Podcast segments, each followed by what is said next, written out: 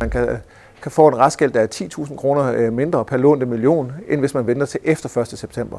Mikkel Høger her er boligejerne opmærksom på en fordel, man kan udnytte ved det forestående serieskifte i danske realkreditobligationer. Dem, som det her har stor betydning for, det er boligejere, som er ved at hjemtage et, øh, et fastforrentet lån, eller overvejer at skal hjemtage et fastforrentet lån.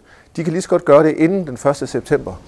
Hvis man overskrider den deadline, der hedder øh, 1. september, jamen, så kan man jo stadigvæk få et 30-årigt øh, fastforrentet lån, men så får man det bare udbetalt til en dårligere kurs, end man kunne have fået det udbetalt til. Det er sådan en ændring, der, der, der sker hver tredje år øh, helt automatisk i realkreditsystemet, hvor man skifter de bagvedliggende obligationer ud bag lånet. Og øh, det man i praksis gør, det er, at man forlænger løbetiden på øh, obligationerne bagved. Men det kan låntagerne sådan set være ligeglade med, fordi de bliver ved med at have et, et 30-årigt lån.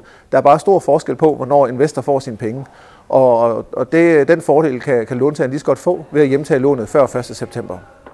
Det er naturligvis individuelt, hvor mange penge der er i det for låntagerne. Det afhænger jo af, hvor, hvor stort øh, ens øh, lån er. Men historisk har det været sådan, at når vi har de her øh, såkaldte serieskifte, jamen, øh, så, så springer kursen på de øh, fastforhandlede lån et sted mellem 1 og halvandet kurspoint. Er man i målgruppen, så er det boligrådgiveren, man skal have hjælp af. Det er vigtigt at, at tage fat i sin, øh, sin boligrådgiver og få et, øh, et, et tilbud og, og få lånet udbetalt inden 1. september.